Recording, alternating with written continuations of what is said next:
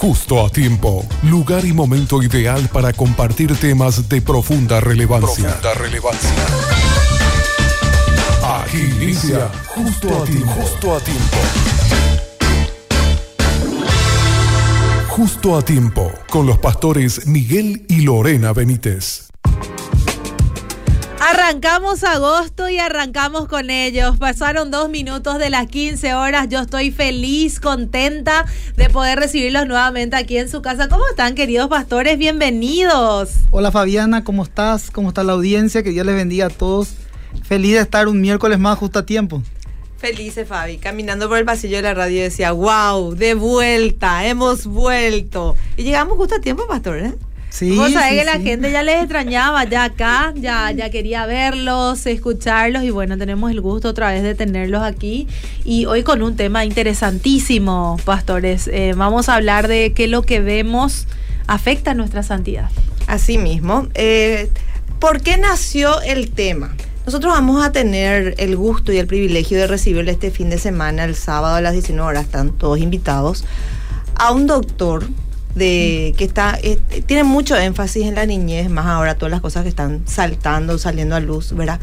Pero más que nada, todo lo que implica o eh, lo que le afecta a un niño cuando es muy expuesto a las pantallas de, del teléfono, eh, tablet, eh, tablet, iPad, lo que sea, ¿verdad?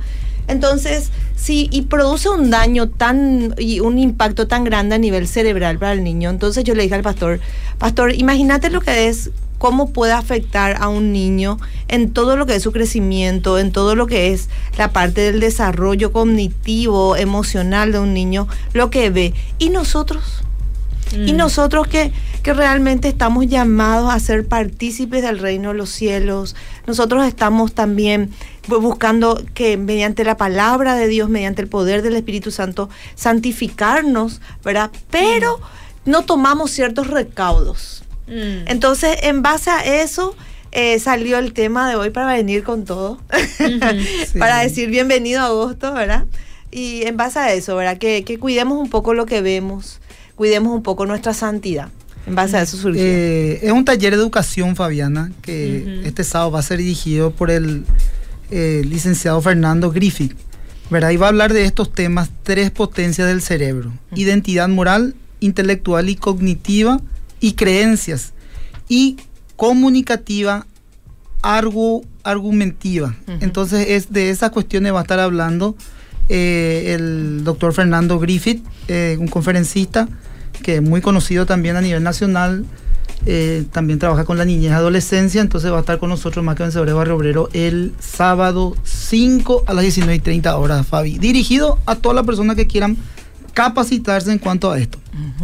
Bueno, eh, entonces ya están invitados, Sí, invitadas sí, en sí, esa sí. jornada bastante Es interesante. una jornada para padres. Eh, a los padres. Están, está abierto y le, esperamos y le invitamos a todos, además que vencedores Barrio Obrero. Bueno, eh, arrancamos el tema de hoy. Arrancamos. Arrancamos. Eh, lo que pasa, Fabi, te estaba hablando Lora un poquitito de los niños. Yo creo que esto es en general, Sí. porque yo creo que nosotros como eh, seres humanos debemos de cuidar nuestros pensamientos. Y lo que nosotros vemos afecta a, nuestra manera de pensar y también de la manera en que en lo cual nosotros también hablamos. Entonces, lo que nosotros vemos afecta lo que pensamos y lo que hablamos. ¿Por qué te digo esto? Porque los pensamientos se traducen en sentimientos y los sentimientos dan lugar a los pensamientos, trabajan muy unidos, tanto pensamiento con sentimientos, haciendo un círculo y dependiendo de tipo de pensamientos y de sentimientos, pueden ser círculos virtuosos o viciosos. Mm. Entonces, el área por excelencia preferida de Satanás para trabajar es nuestra mente. Y en, eso, en esos pensamientos es donde al, al darle espacio a esto que estoy mencionando, empieza a trabajar la duda, por ejemplo. Se gesta la duda. eh, También en el, el- cuando se gesta la duda, también emocional y sentimentalmente somos de doble ánimo. Por eso es que es tan importante guardar nuestra mente. Debemos ser demasiado cuidadosos con lo que miramos y lo, con lo que escuchamos. Y con lo que pensamos. Por, por ejemplo, Fabiana, voy a entrar con los tapones altos, como se dice en un término futbolístico.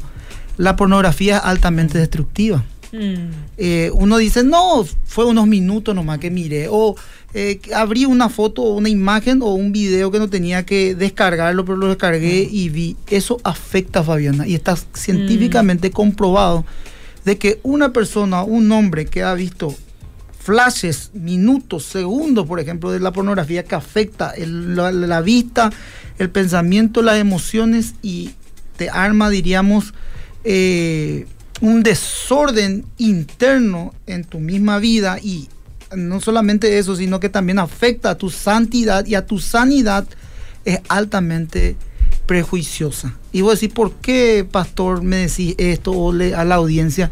Porque tan solo unos minutos o segundos de ver pornografía afecta eh, para poder quitarte esa imagen o quitarte, diríamos, ese video que viste solamente unos segundos, unos minutos, entre 17 a 20 años.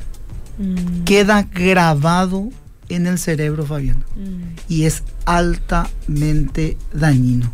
Hasta podíamos decir, no solamente fue una vez, no solamente esto, me di espacio para esto, pero créeme Fabiana que hay gente que está atada a esto.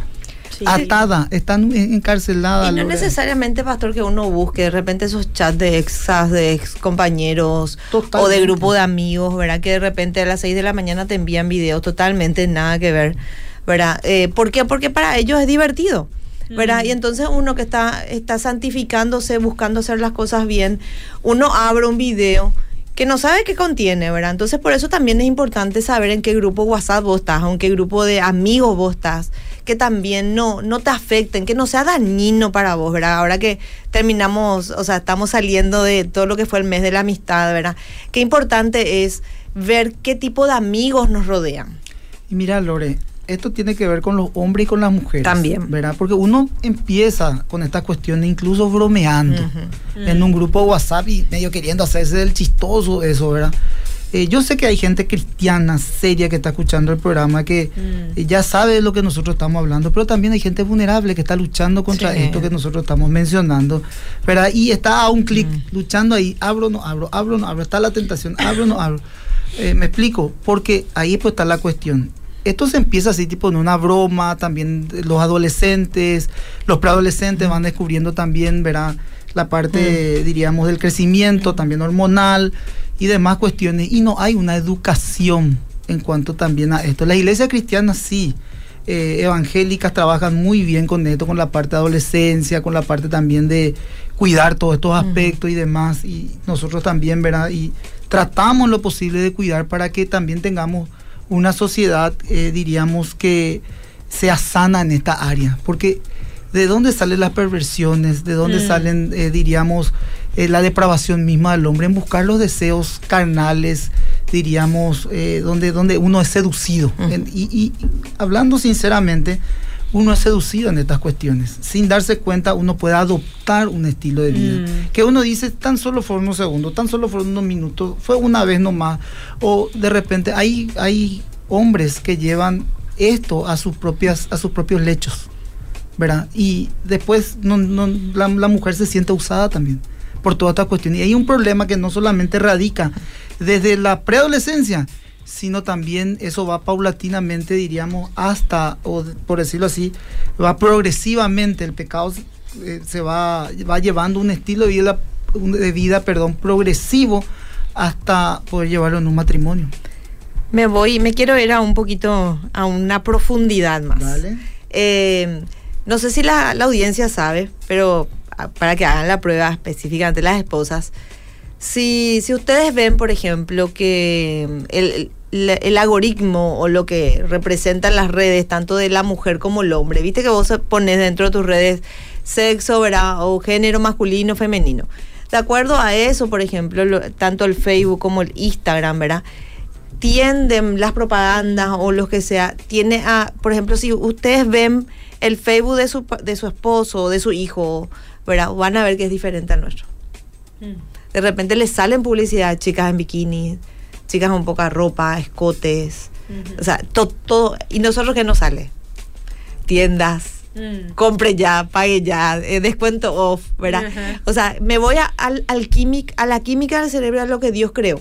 A nosotros que nos tienta. Quizás, como estaba explicando el pastor, también las mujeres somos vulnerables a eso, pero de repente dentro de lo que la nuestra nuestro cerebro, la química cerebral, no estamos tan metidas en, en todo lo que es dentro de lo general, digo, ¿verdad? Eh, dentro de lo que es toda la parte pornográfica, ¿verdad? Pero a nosotros también en los ojos cómo entra la codicia. De repente, en lo que estaban, eh, veo mucha publicidad de, las parejas que muestran mucha su relación en las redes. Entonces, o en nosotras que tenemos alguna carencia en casa, ¿verdad? Con respecto al afecto de nuestro marido, vemos en las redes, Nambrena, lo, Y eso ya causa... Y causa una codicia. y una pelea también con y, tu marido. Y, y, y una comparación. es así con con fulana y porque vos no Claro, y una comparación y también una insatisfacción a nivel emocional, mental, volviendo a todo lo que afecta, ¿verdad? Entonces, pero vos no sabés lo que está levantando, eh, como es para el público, pero adentro. Y hay muchísimos sociólogos y, y de psicólogos de pareja que dicen que la mayoría de las parejas que muestran mucho eh, en las redes es porque realmente hay una carencia dentro del lecho, dentro de su intimidad que ellos quieren compensar mostrando. O sea, me, quiero ir ampliamente, porque claro, podemos mostrar desde, la, desde el pecado de la vista o de lo que miramos con, respecto a lo que estaba diciendo el pastor, cómo afecta dentro de lo que es la parte íntima sexual, que creo que, que es un, una, una, un ámbito que no es que se habla mucho, pero que uno la pelea también están estas cosas que nosotras las mujeres, lo que callamos las mujeres, pero yo como mujer tengo que exponer eso. Porque también codiciar otras cosas que nosotros no tenemos está mal. Mm. Está mal. Y realmente no lo vemos como malo. Pero que mm. delante de Dios es el problema. ¿Qué dice Dios respecto a la codicia de nuestro corazón? O a la avaricia que tenemos, ¿verdad? O endeudarnos por, porque queremos algo que no mm. necesitamos. Y eh, en eso entramos nosotras. ¿Verdad? Entonces, y el versículo, déjenme dar el versículo de apoyo de, del día de hoy, porque entramos así ya. Viste que extrañábamos tanto la radio. Bueno, dice, porque todo lo que hay en el mundo, los deseos de la carne, los deseos de los ojos y la vanagloria de la vida, no proviene del Padre, sino del mundo. Primera de Juan 2.16. En ese versículo nos estamos apoyando y dice, tenemos un mundo plagado de pecado. Si nosotros analizamos, yo mm. quiero que sean filtren. La creación es lo más lindo, la creación está Dios. Yo veo el cielo y le veo a Dios, veo el árbol y le veo a Dios, veo el agua y le veo a Dios. Estoy hablando de, las cosas creadas. le, veo a Dios. sí, también. Bueno, dice, está plagado. El mundo está entero bajo el maligno. Eso está en primera de Juan 5.19. El maligno usa todo medio disponible para que sus dardos candentes de pecado, que está en Efesios 6.16, inflamen la mente del cristiano. El apóstol Juan advirtió en cuanto a lo peligroso del campo espiritual de la batalla que es el mundo. En su primera carta, 2.16, dividió las seducciones mundanas en tres categorías, que serían los deseos de la carne, el, los deseos de los ojos y la vanagloria de la vida. Correcto, muy, muy interesante, Lore. Entonces, estamos hablando un poquitito de, del pecado, de la falta de también contentamiento, estaba hablando un poco a nivel femenino, yo también estaba hablando un poco de los ojos, eh, de las luchas que tienen los hombres carnal. Entonces, el centro del pensamiento comprende también las emociones y la voluntad.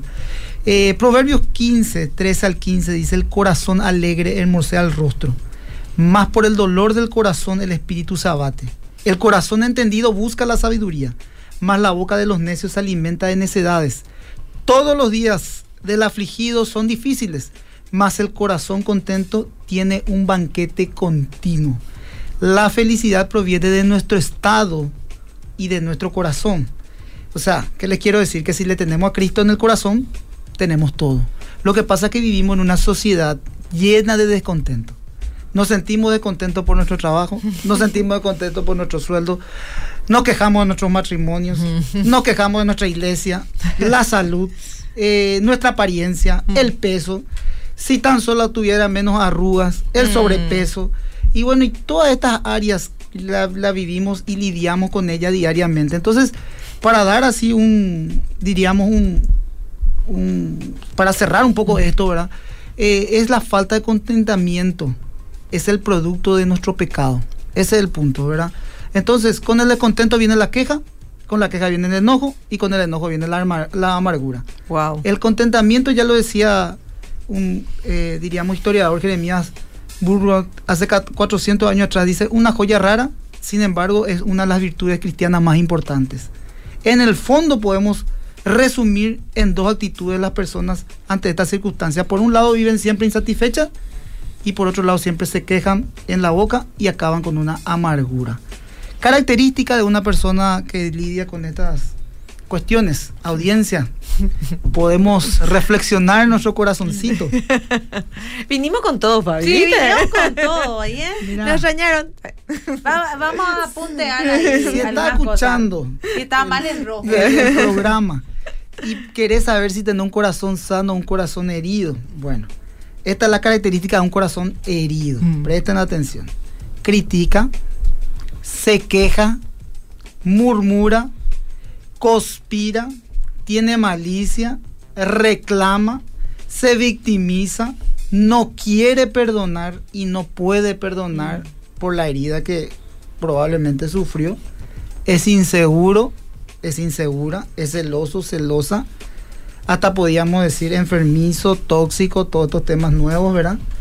Eh, se enojan cuando le insultan, ¿verdad? Y él insulta, no solamente, o sea, se enoja cuando le insulta, pero él insulta ya no medidamente, sino, por ejemplo, utilizando malas palabras, con grosería, estamos hablando ya que se aira, pierde completamente el control y no tiene paz. Mm. Yo creo que ninguna, ninguno de los que están escuchando, la audiencia, no se siente, diríamos, identificado con este corazón herido, ¿verdad que sí? Mm. Voy a hablar de los deseos de los ojos, que tiene que ver también con esas insatisfacciones, cuando miramos lo que no tenemos y que demasiado queremos. Y eso produce amargura, produce, ¿verdad? Todo, y le buscamos la quinta pata al, gato a todos, ¿verdad? Dice, todo aquello que apela a las demandas insaciables de nuestra vista. En esta categoría de tentación, el maligno usa la atracción externa inherente buena como el deseo de una casa o un auto, ¿verdad? Eh, con el deseo, o una mala, por ejemplo, el deseo del hombre de tu prójimo, ¿verdad? Que de repente puede pasar. No sabemos, cara vemos corazones, no sabemos. Yo soy mujer, gente, y cualquier cosa puede pasar en la cabeza. Las mujeres somos expertas por tener una mente brillante. Y que pueden generar codicia, como yo les había dicho, que eso pasó eh, en Eva. Eva, por ejemplo, vio el árbol, que el único árbol que le pidió Dios que no, que no, no, no le mire, era uno nomás, después tenía 20 mil para elegir, ¿verdad? Y dijo que ella vio que el árbol era, eh, parecía bueno, ¿verdad? Ella codició ese, ese fruto, mm. ese árbol, porque tenía apariencia de bueno. Ningún pecado lo va a tener apariencia de malo, sino que nadie va a pecar. ¿verdad? Eh, alguna codicia en nuestro corazón tiene que haber, ¿verdad? Y después dice que en Josué Acam también tenía un tesoro. Y dice, dice las escrituras que él codició ese tesoro y robó y escondió y enterró. Mm. Pero él expresa que le dio codicia. Y eso es lo que nosotros tenemos que aprender a, discernir nuestro corazón. No, es tipo Disney, ¿verdad? Eh, haz lo que quiera tu corazón. No vamos a ir al mazo. Mm. ¿Verdad? Hoy le estaba, le estaba hinchando a, a, a mi hija, ¿verdad? Eh, está teniendo una etapa nueva, ¿verdad? Y, y le estaba así, pero pues Miguel estaba proyectando a, a, todas las amplias posibilidades que ella podría tener, ¿verdad? Y como siempre yo le tiré ahí una bombita, ¿verdad? Y, pero entendiendo también, ¿verdad? Cómo, eh, cómo podemos ser nosotras las mujeres cuando nosotros no tenemos un centro, mm. cuando nosotros no tenemos un límite que, que, se nos permite. Y yo creo que la Biblia siempre va a ser un mm. límite muy sano para nuestra vida.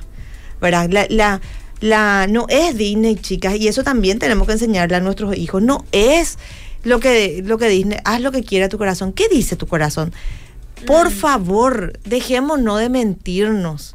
Realmente si nosotros hacemos todo lo que queremos, lo que nuestro corazón en su momento dice, no, muchos no íbamos acá.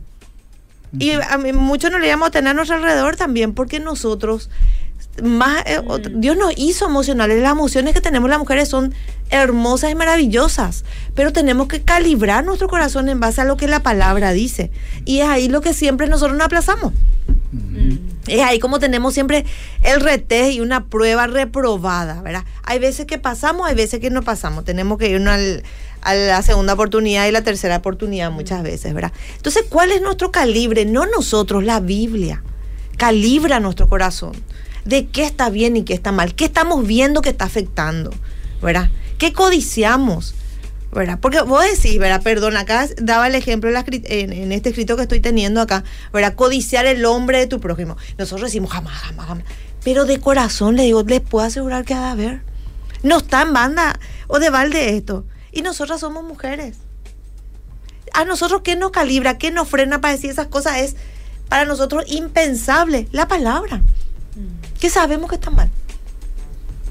Y después, y eso podemos decir un vestido, Mm. el peso, o la el cuerpo. O la idealización de tener un hombre perfecto a tu lado, ¿verdad? De, tipo la novela, así que mm. no, tipo la película. Para que no me estires, pastor, que vos sabés que ahí yo entro.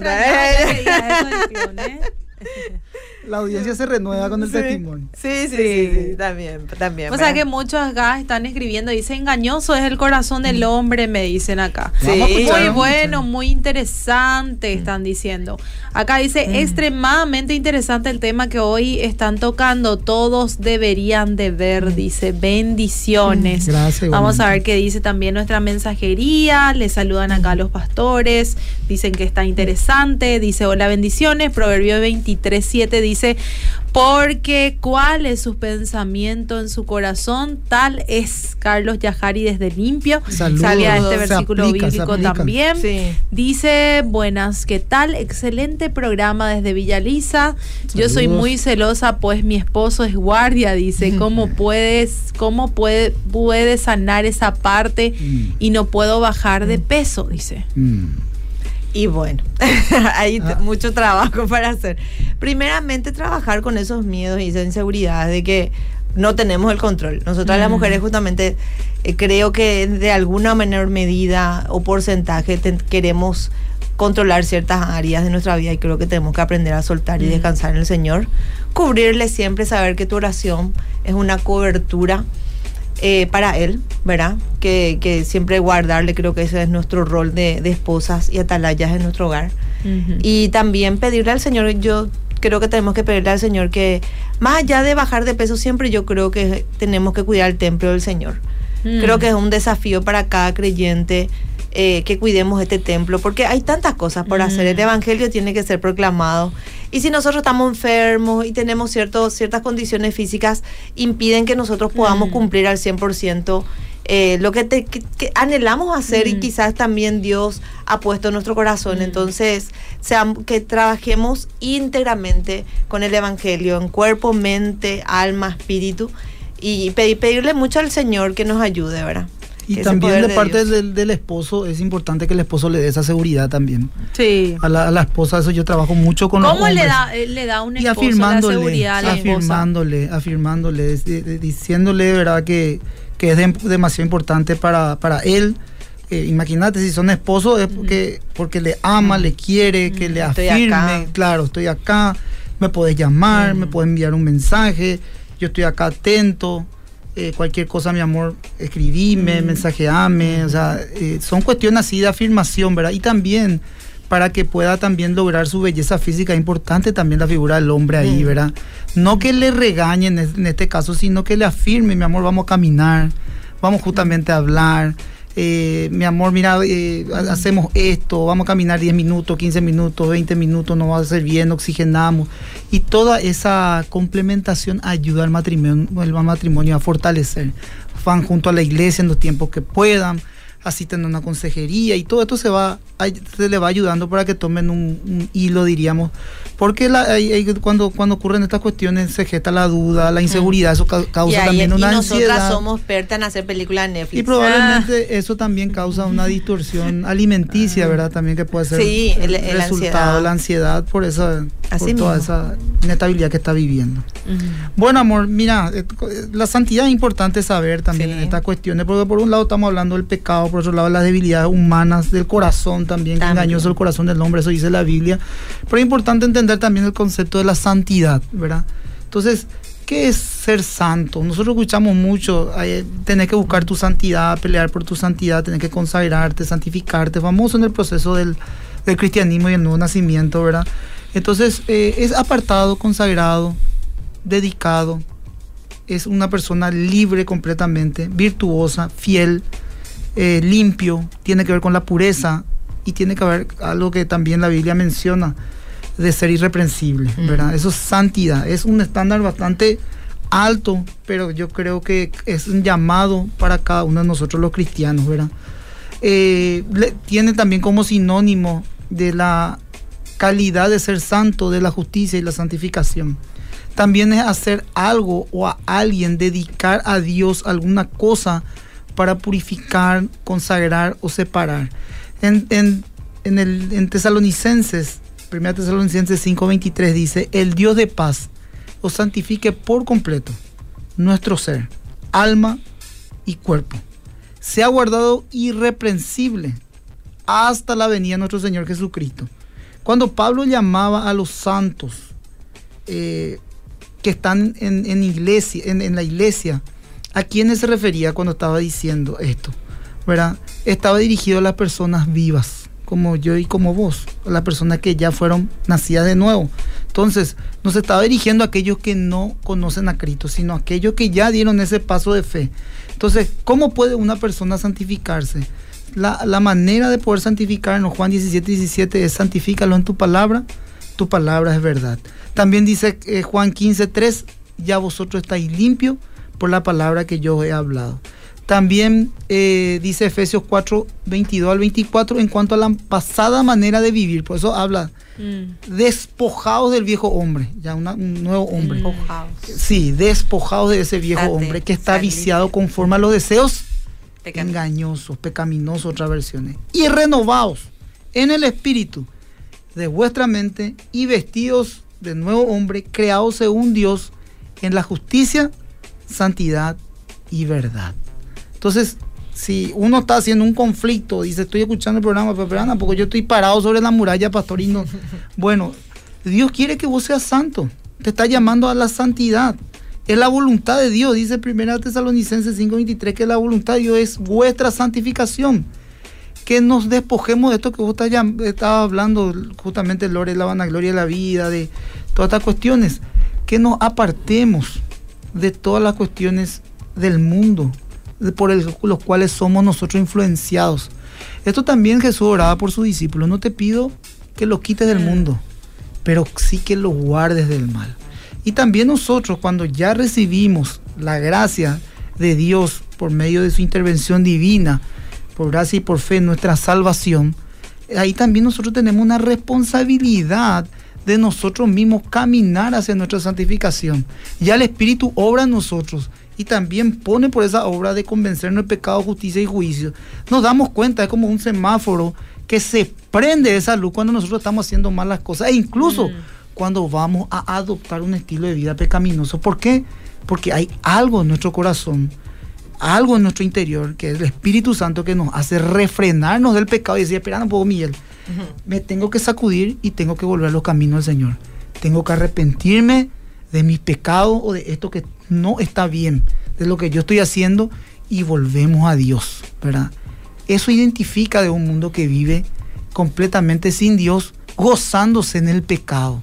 Por eso que es bueno también analizarnos de esta manera y ahí empieza un proceso en tu vida de despojarte de las cosas que no provienen de Dios. Y hay una verdad también, cuando realmente nosotros llegamos, que me gustaría traer un poco acá, eh, el pastor Miguel estuvo predicando el domingo sobre una fe falsa y una fe Verdadera. verdadera. Y creo que es importante, vos sabes que me, me impactó esa, esa prédica, porque es tan real, ¿verdad? No todos realmente tenemos, tenemos una fe verdadera. Y, él, y hablaba el versículo de que los demonios también creen y Mm. tiemblan. Ellos creen. Sí, Son Santiago. demonios. Mm. Son Santiago. gente que totalmente rechazó, pero creen. O sea, por creer no significa que vos seas salvo. ¿Qué, qué, tipo, ¿Qué tipo de creencia? No es creer solamente, es vivir lo que crees. Mm. Y ahí lo que no todos podemos decir que calificamos. Pero hay una verdad que cuando nosotros realmente recibimos el nuevo nacimiento, el Espíritu Santo automáticamente viene a morar en nuestra vida. Y ahí es donde nosotros ya tenemos un reflejo de una vida pasada y una nueva vida. Y justamente yo también está- estoy estudiando un poco hechos, ¿verdad? Y ahí cuando Pablo es echado del caballo, ¿verdad? Eh, el que hace una transformación tan grande en su ser cuando tuvo un encuentro con Jesús. Entonces podemos decir, nuestra vida realmente fue transformada Mm. tan radicalmente Mm. cuando nosotros decimos que tenemos un encuentro con Jesús. Y ahí es donde realmente también Dios nos va a tocar tu voluntad. Decidamos nosotros apartarnos del pecado. Porque va, va- estamos puestos. El hombre está puesto acá, eh, más también, ¿verdad? Por, por las propagandas, por lo que sea. Pero a mí me da un ejemplo claro de lo que hizo José. ¿Verdad? Es José el de las túnicas de colores, del pueblo de Israel, ¿verdad? Él corrió. Corrió de la esposa de Potifar. Huyó Mm. por su vida. huyó. Y tenemos que aprender a huir de lo que nos puede ser de tropiezo, de lo que nos puede, de, de que podamos caer en una tentación en base a, a nuestros deseos, caprichos y, como dice la palabra, nuestra propia concupiscencia. ¿Para qué lo que nos vamos a poner? Yo no me pondría, ¿verdad? Entonces tenemos que aprender también a discernir esos lugares que, que pueden generar cierta inestabilidad en nuestra fe también. Perfecto. Fabi, estamos cerrando el programa. Sí, ya vamos cerrando, pastor. Solamente quiero saludar a mi papá, está de cumpleaños hoy. Ah, está de cumple don Ángel Benítez, ¿verdad? 78 años cumple mi papá. Felicidades. Y una gran bendición también, un hombre que entregó su vida al Señor y también vimos esa transformación en su vida y estamos gozosos por eso. Entonces, saludo papá. Eh, Saluda a mi este suegro. día. Sí, sí, sí. Mi suer- eh, la familia mía tiene una característica. Aman su cumpleaños. Sí, aman, sí. aman. Ah. Aman. Fiesta patronal tiene que ser. Entonces, Muy hoy De seguro, entonces se, se va a hacer algo. Sí o sí. tenemos que inventar algo nosotros. Porque mi Ah. suegro es su cumpleaños y algo tenemos que hacer. Algo Y tiene que esto, hacer. para cerrar nomás ya, Fabi, eh, la santidad es progresiva, Apocalipsis 22, 11 dice, el que es injusto, sea injusto todavía. El que es inmundo, sea inmundo todavía. Y el que es justo, practique la justicia todavía. Y el que es santo, santifíquese todavía. Mientras estemos en este cuerpo, tendremos que estar lidiando cada día con nuestra carne. Por eso Dios dice que es, él, él dice que es santo, el que es santo, que se santifique todavía, porque la santidad va de menos a más, es progresiva. Por un lado, debemos de perseverar, por otro, permanecer en la palabra de Dios y en el peregrinaje en esta tierra. Amén. Pastora. Nada, nada más. Me encantó la versión. ¿Qué versión es, pastor? Eh, no sé. Ah, Ahora Una después la actual. ¿verdad? Bueno, muchísimas gracias por estar nuevamente acá con nosotros. Gracias, Fabiana, hoy a la Estamos audiencia. muy bendecidos con ustedes, así que muchísimas gracias. Nos vemos el próximo miércoles. Nos vemos. Una conversación amena en el momento ideal de la tarde. Justo a ti, justo a ti. Te esperamos en una próxima edición. Justo a ti.